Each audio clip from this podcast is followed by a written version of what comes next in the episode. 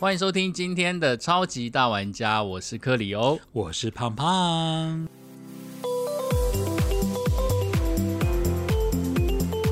你有没有觉得我们好像有点小骄傲、欸？好了，我们有点骄傲，因为因为我们一直都没有叫大家要好好的 follow 我们，对不对？前面是忘了录，对？忘了请大家什么？关注加追踪哦，对啊，就是录完了之后是什么都没有了。应该要关注加追踪，追踪关注，对，反正就是 follow 我们的节目，好关注 follow 我们的 podcast。关注了。呃，会在那个 Spotify 啊，还有那个 Apple 的 Podcast、Google Podcast，、哦。还有 KKBox，、哦，各大可以听到 Podcast 的地方都可以搜寻“超级大玩家关注”。然后比较特别的地方哦，是在 KKBox。如果大家有 KKBox 的会员的话，因为我们在节目当中会讨论到音乐，一定要。音乐是我们的主题啊，对，那所以在我们讨论音乐的过程当中，我们会有一些推荐的歌曲呢，其实在我们的歌单里面可以看得到。那如果你是 KKBox 的会员的话，透过 KKBox 听超级大玩家的 Podcast，就可以听得到我们推荐的音乐。对像我们我们在啊、之前有提到，比如说 Shake It Off 啊、这个 Taylor Swift，你就可以听到 Shake It Off，那就会满足你，而不是只有预告简单的哒哒滴噔噔两秒，嗯。但是我没有放 Shake It Off。没关系，慢慢期待，因为我们每一集都会有不同的音乐跟大家分享。对，生活中的音乐，音乐中的生活。是的，今天我们要讲的是我们的第二人生。其实像我现在已经四十岁了，那我在台北工作十多年，然后在疫情发生之前就回到了高雄。嗯，其实我从来没有想过，诶，如果我离开了报社，然后回到高雄之后，我自己会过什么样的生活？我也在想、哎，我那时候有猜过，你当初如果没有来到全国广播的话，嗯，你是还会一直在青春网吗？还是说你没有考青春网的话，你就会一直待在唱片行？我是那种在哪个位置就满足的人，所以当初如果没有去跨出那一步考中广青春网，嗯，我真的以为我会在唱片行当一辈子，因为唱片行那时候薪水也不错，嗯，然后每天又可以跟不同的族群聊音乐、介绍音乐，对。对我来讲就很满足了。原本因为我我刚刚跟克里有讲，我以前出车祸嘛，我我腿断过，小腿断过，然后不良于行啊、半年多，我真的想过我要去西门町卖带国奖券呢、好可怕、哦！真的这是真的。我的心里想法就是，可能我就是去西门町，啊或是那种街头啊，大哥刮刮乐，大哥拜托了，拜托，然后盖个毯子啊。啊，那自己在那边卖，真的就这样。我没有，我我讲真的，我绝对没有夸张。但是现在开台湾彩彩券，感觉好像还蛮赚钱的。对呀尤其是运彩，你看那时候奥运，对不对？对啊，对啊，你看我们这个时候都会，比如说什么累积破二十几亿，我们都会去买一张。不过那时候的人生很妙，我真的没有想过因缘机会我会进唱片行，然后又因为唱片行能够累累积经验，我有那个胆量去聊音乐，敢去青春网面试，敢去全国网络面试，所以我觉得不同阶段有不同的人生发展呢、其实我自己就没有想过，嗯，回来高雄的时候，我我觉得也是疫情的关系，让我有了一番蛮深的体验。因为要告别台北一个还不错的工作环境，回来高雄是需要非常大的勇气。我那时候只想说。繁华呀，多起。我想说，你有办法离开台北回到高雄吗？当然可以啊，台北的繁华其实对我来讲就是，过眼云烟。嗯，你要说过眼云烟吗？我觉得有点看的其实还蛮开的啦。嗯，对啊，但是回到高雄了之后，他需要的挑战是不同的工作环境。我讲真话哦，我觉得现在的你是比较好的耶。嗯，我个人觉得，我觉得观察你在全广播离开到台北发展，再回到高雄，我觉得现在的你，嗯，的状况是好的。当时就是因为高雄被讲成一个又老又穷的城市，嗯 所以那时候一气之下就觉得说，嗯、怎么可能会发生这种事？嗯，对，然后每一次我回到高雄跟爸妈就是见面啊、寒暄聊天啊，一方面是看爸妈越来越老，嗯，然后另外一方面是觉得我越来越喜欢高雄的感觉。嗯哼，那虽然说高雄的工作环境当时对我来讲还是一片茫然，嗯。我不知道这个算是算是幸运还怎么样，嗯。我把它当做是一种幸运，因为我是二零二零年二月离开台北的工作，然后回到高雄，那时候刚好就碰到了疫情。因为疫情的关系，改变了我们每一个人的生活习惯。那对于我爸跟我妈来讲，面对这一种未知的病毒，嗯然后在外面，其实我觉得我回来的时间刚刚好。我也觉得，虽然说还是很茫然，然后生活并没有想象中的这么的好过，嗯但是很庆幸的是，我能够就近，然后去协助爸爸妈妈，然后一起去度过这一这一段时期。呃，也是要跟观众朋友、跟听众朋友解释一下，为什么我说我会觉得，因为我跟克里欧的爸妈算是有认识了，嗯，呃，所以呢，我在在这常年的观察，就我觉得我真的觉得他现在回到高雄跟爸妈在一起，我觉得这感觉是真的是很棒。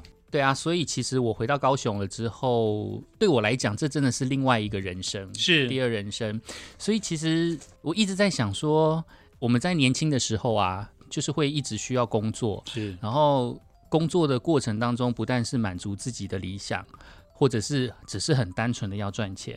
如果可以不工作，大家的梦想会是什么？大家会是想想要做的是什么？嗯那如果撇开生计来讲的话，我觉得人生的梦想，我真的是一个非常喜欢旅行的人。哦，我也是，我非常喜欢的就是搭高铁，尤其是在搭高铁的过程当中，呃，台中到高雄的过程当中，会面对的是嘉南平原，然后是一大片绿油油的稻田，然后中间就会有一栋一栋简单的平房，然后每一次经过那一栋简单简简单的平房的。过程我就会看到，哎，里面是不是有一些人走出来，然后他们他们在干什么？他们可能也是在他们的那个三合院上面，然后聊天呐、还是什么鬼是什么样子的，我我都会觉得什么鬼的？所以你在看那个迦南平原的那些什么鬼的啊、会让你有一种 很沉淀的心情，对不对？我就会觉得我好像嗯就是在交汇的这一刻，我好像进入到别人的生活里。哇，我也会。其实我在搭高铁或以前小时候搭那个台铁，咯咯咯咯咯咯咯咯咯咯咯，然后你就看到，就像你讲的嗯嗯或是我看到一些特别的建筑物，对你就会哇哦，或是我喜欢看 T bar，嗯你嘛高速公路啊，它不是有那种 T bar 的内容啊，我都会去看，或是去懂每个地方，因为你仔细看北中南各地的 T bar 内容都不一样。尤其是我之前在台北工作的时候，在搭台北捷运，随便举个例子，就算淡水线到北投好了，北投到新北投，他们的那个捷运线是高架的，然后旁边、啊士林站也是这样，就是它把旁边的那一些建筑物呢，靠着捷运站好近，嗯，所以我每次经过的时候，因为搭捷运都在上下班的时间，我都忙忙碌碌的在那边上下班，然后经过每一栋每一栋的民宅，然后他们透过他们的每一间的窗户里面去看里面的人，他们可能很悠闲的在看电视，啊躺在沙发上，然后你就会觉得说，哦我现在忙得要死，然后你居然有人在里吃面在看电，视，对，然后你就会觉得啊。真的是百种人生，然后在这一刻这样出现，然后我就很能体会张惠妹曾经唱的那一首《偷故事的人》。哦，偷故事的人，其实我喜欢那个专辑耶。嗯，那张专辑有很多，不管是阿妹不一样的唱腔来好，然后或者是他找的很多很多新兴的创作人，也不能讲新兴啊，就是他以前可能没有尝试过合作的对象，像艾怡良啊，艾怡良写的这一首嘛。嗯，偷故事的人，然后又跟徐佳莹合作对，所以我会觉得那张专辑非常的丰富。我觉得那年他没有得金曲奖，真的好可惜哦。对，而且我超级超级超级喜欢超好听。那一首，哎，雷鬼，我忘了那那个那个槟榔，嗯，那个是阿密特二，哎，牙买加的槟榔，啊对不对？对对对对你讲的是牙买加的槟榔，好好好好，那是阿那我搞密特二。错了。那偷故事的人就是你刚刚讲的偷故事的人，对啊，对。连名带姓。对，啊。身后。天哪，身后。还有他们三个歌后唱那看了都个哭。噔噔噔滴啦噔噔啦噔滴啦噔噔啦噔。嗯，你看我们唱开来就这样子。这个 podcast 幸好只是我们聊音乐，要是拿麦克风，我们就就把它唱完了。有的时候还会爆麦。好，没关系，一边剪一边修。其实就讲到，像我们都还会在想说啊，我们自己很喜欢的梦想，可能是出去旅游啊。嗯但是我想到我妈妈，嗯她一辈子就奉献在自己的家里。嗯我在高雄有一个机会，然后去接触到了一个妇女成长的中年妇女的成长协会。哦，中它叫年妇女做成长协会。高雄市彩色彩色业女性愿景协会，嗯，然后它里面呢，其实是在帮助一些中年妇女可以找到自己人生的梦想。是为什么中年妇女需要找梦想？他们不是都佛家里了吗？但是们要完成什么梦呢？其实根据就是台湾的那个人口的寿命的统计，女生通常都比男生的寿命还要长。嗯，有的时候好像会长到五岁左右，那也就是说，他们比男性有更高的几率会在生命的尽头之前只有一个人。啊，我懂了。万一老公先 passed away，对，那剩下老婆孤零零，对啊，或者万一儿女没有在身边，而且就是因为这个关系，我们会比较能够去理解为什么可能呃老一点的妈妈，她会非常需要儿女的陪伴，是。因为她的人生大半辈子都为了家庭，嗯。但是当她生下一个人的时候，她她需要有一个寄托，需要去抓一个东西，嗯。那她可能就是先从孩子下手。是。因为如果她跟老公的感情没有很好，或者是老公可能比她先走了，嗯。那她就会失去生活的重心。哦。对，那其实很多的中年女性，人生走到了下半场的时候，会面临到这个状况。是。那其实彩色业就是透过很多的方式去寻找。呃，女性她们自己本身的梦想，尤其是这些中年女性，她们可能当初在念书的时候，接受到爸爸妈妈就跟她讲说：“哎呀，女生不用读那么多书啦。”那或者是说：“哎呀，你考上大学干什么？你反正之后你还是要嫁人，你只要嫁对好老公就好了。但万一嫁错了呢？”哎呦，听起来好悲惨哦。所以就是其实每个人都会开始慢慢的为自己的人生下半场去做盘算，但是也许当他们在年轻的时候。还没有接收到这些讯息，那透过这个中年妇女成长团体，然后大家彼此互助，然后去找到人生新的梦想，这个部分也有也很有可能在透过这一群女性互相彼此支持，然后建立出的姐妹情谊，让她们能够一起携手度过属于自己的人生下半场。我忽然好想了解这个协会哦，对。或，这些呃所谓的妈妈们、妇女们，她们现在的生活如何？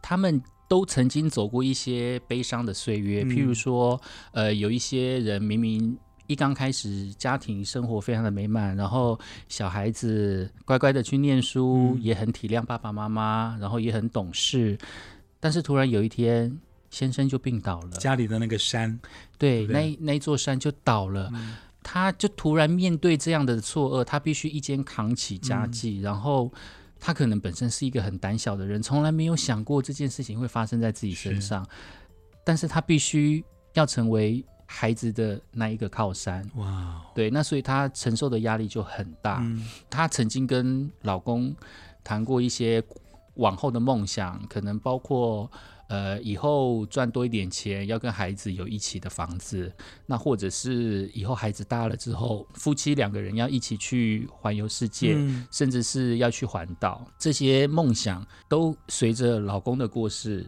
而无法完成或实现，但是他却因为接触了这样的一个协会，这协会里面有一个人，当他们在讨论自己彼此的梦想、想要完成的梦想的时候，诶，有一个欧巴桑可能就提出说，诶，我想要骑机车环岛，但是我平常只骑机车去菜市场。跟骑机车去接送小孩，我从来都没有骑生活圈就那样子。对，没有骑超过方圆五公里的地方，嗯然后我只会骑小五十，骑三十公里。然后他的梦想是要环岛，于是呢，就这个成长团体呢就想说，你要环岛，那你要克服一些什么东西？嗯那你必须要去克服你对骑机车、驾驭机车的技这一门技术。对那你要透过怎么样的还有练习？天气的变化，对忽，然刮风下雨，嗯，然后这一些东西，也许你一个人从来没有想过自己可以去做这件事，但是现在有一群姐妹们合力去完成做这件事情，然后在路途上面呢，可能面对了很多的问题，然后自己去解决。嗯，透过这样子的训练之后，他们会发现自己，哎，原来我可以解决问题，哎，我可以解决问题，而且我也不孤单，因为你说是一群对。变姐妹淘了嘛。没错。嗯，然后他们可能没有办法一次就是完成环岛，他们花了十年的时间。十年？嗯，一个他可能 decade 耶，对十年呢。他们他们可能第一次啊，好了，我从高雄骑到美浓，嗯。第二次那我骑到屏东三地门，嗯。然后第三次我就骑去垦丁，嗯然后之后好了，这些短程的都 OK 了。第四次我要挑战骑山路，就从高雄骑到台东，V 字形，对对不对？屏嘿高雄往南，屏东再咻台东，对，再去台东，然后他们就去挑战骑山路的感觉。他们以前就只有骑的菜市扣连个代机场而已啊，啊。然后他们要去，然后我永远挑战山路。你讲了，我马上想到那个画面，呃，我机上我爸上腿会放下来，哎，有没有？为了平衡那个摩托车，然后骑二三十，而且你能想象，就是我们平常在那边讲说什么马路三宝啊，嗯什么东西，那都是因为他们可能没有真正的去了解交通规则，但是因为透过这些欧巴桑。他们一起集体训练，然后知道了一些交通规则，然后知道怎么样子去完成，嗯然后他们必须还要去克服说，哎、我这样子抛家弃子，然后去完成这个梦想，会不会太自私？而且你刚刚讲十年，比如说他们从高雄到屏东嗯。到台东，那为何花十年之久呢？呃，因为台湾岛就这么小，因为每一次嗯，他们都必须要去做很缜密的规划，因为他们没有经验啊，所以他们彼此互哦互相互相去扶持，然后一次一次，然后必须要去跟自己对抗，然后必须要克服心，魔，对，克服自己的心理的障碍，然后经过每一次的肯定自己，再往前走一步，嗯，他们就是一步一步的去完成自己的梦想。是，然后透过这样的方式之后，他们会觉得我都这么努力的去做了这些事情之后，我在生活当中可能面临到的一些困难，好像也没了，对，好像也没那么难了。就变小 case 了，对，那我会接触到这一群欧巴桑，也是因为我曾经采访过他们。嗯我觉得每一个人的人生背后都是一个故事，真的。这些故事也许很稀松平常，嗯。但是也是因为它很稀松平常，它也是我们的家常，我们都会面临到的事情，所以它其实反映给我的就是，我会觉得这个东西是很深的感触。嗯对，那这一群人呢，把他们自己的人生故事、生命故事，呃，出了一本书，叫做《一千岁欧巴桑的十年环岛梦》。一千岁欧巴桑的十年环岛梦，对，这书名取得真好。为什么 一千岁？一千岁加加减减，这些女就是欧巴桑姐姐的，我、啊你都是讲欧巴桑，我都说姐姐们加起来的年年纪嘛。对啊，好对啊，对啊。那你又很写实的写一千岁欧巴桑的十年，我刚刚就是问为什么花十年，对不对？嗯那环岛梦，因为我我个人觉得环岛，因为台湾就这么小，有人花十二天，有人花嗯十三天。那像我认识的九天民俗记忆团，嗯。他们花一个月，嗯。啊，他们可能就是用马拉松、慢跑、或是健走，要完成到环岛一圈。哎，这个好多年了，嗯。他前阵子也目前都还在进行当中，所以我觉得台湾岛虽然很小，但是只要你有克服的心，征服他的心，五年、十年其实都不是时间的问题耶。对啊，嗯，所我很以感佩。所以我就会觉得这一群原本都是一些老公的家后，嗯，然后他们一生奉献了所有的，不管是呃老公、嗯先生、孩子，但是他们心中应该还是有有自己的梦梦。想。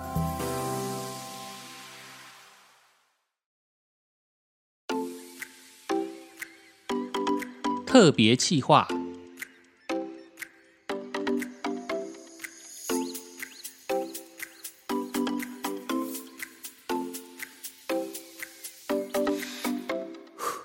不知道大家是不是心中还有许多未完成的梦想？往往顾及到现实的生活，总是会想说：“诶，以后有空了再说。”不过这一本书里面的欧巴桑，有很多人他们是抱持着不想再有遗憾的心情来出发环岛，在走到人生半个世纪之后呢，他们才尝到为自己勇敢一次的成功。这一集的超级大玩家特别企划当中呢，我们要送出这一本《一千岁欧巴桑的十年机车环岛梦来给大家。要怎么样才可以抽中胖胖和我送给你们的礼物呢？现在要请大家注意听喽，请大家到胖胖的脸书粉砖“胖胖音乐多一点”，胖胖音乐多一点，或是在胖胖的 IG DJ P O N G P O N G DJ P O N G P O N G。然后胖胖呢，他在十月二号星期六的当天，他会在脸书粉专发布第五集的预告影片，IG 也会发布第五集的预告影片，请大家呢在这个预告影片下面留言，留下通关密语：一千岁欧巴桑的十年机车环岛梦，一千岁欧巴桑的十年机车环岛梦。我们呢就会从里面来抽出一位幸运的听众，要把这本书送给你。另外呢，胖胖和我也想听听大家圆梦的故事。你是不是也曾经为自己勇敢冒险过一次？我其实对这件事情非常的好奇。在过程当中呢，也许你们有很多的酸甜苦辣，是不是？也一样是精彩万分呢。我跟胖胖呢也想听听大家的冒险故事，所以呢也非常希望大家可以私讯到胖胖的脸书粉砖“胖胖音乐多一点”，胖胖音乐多一点，或是私讯到胖胖的 IG DJ P O N G P O N G DJ P O N G P O N G。你们把你们心中最感动人心、最激励人心的故事，然后私讯分享给我们，我们会在里面呢挑选出一篇让我们觉得非常感动的故事，也会特别准备一份小礼物给你们。超级大玩家的特别企划，邀请你们一起来参与。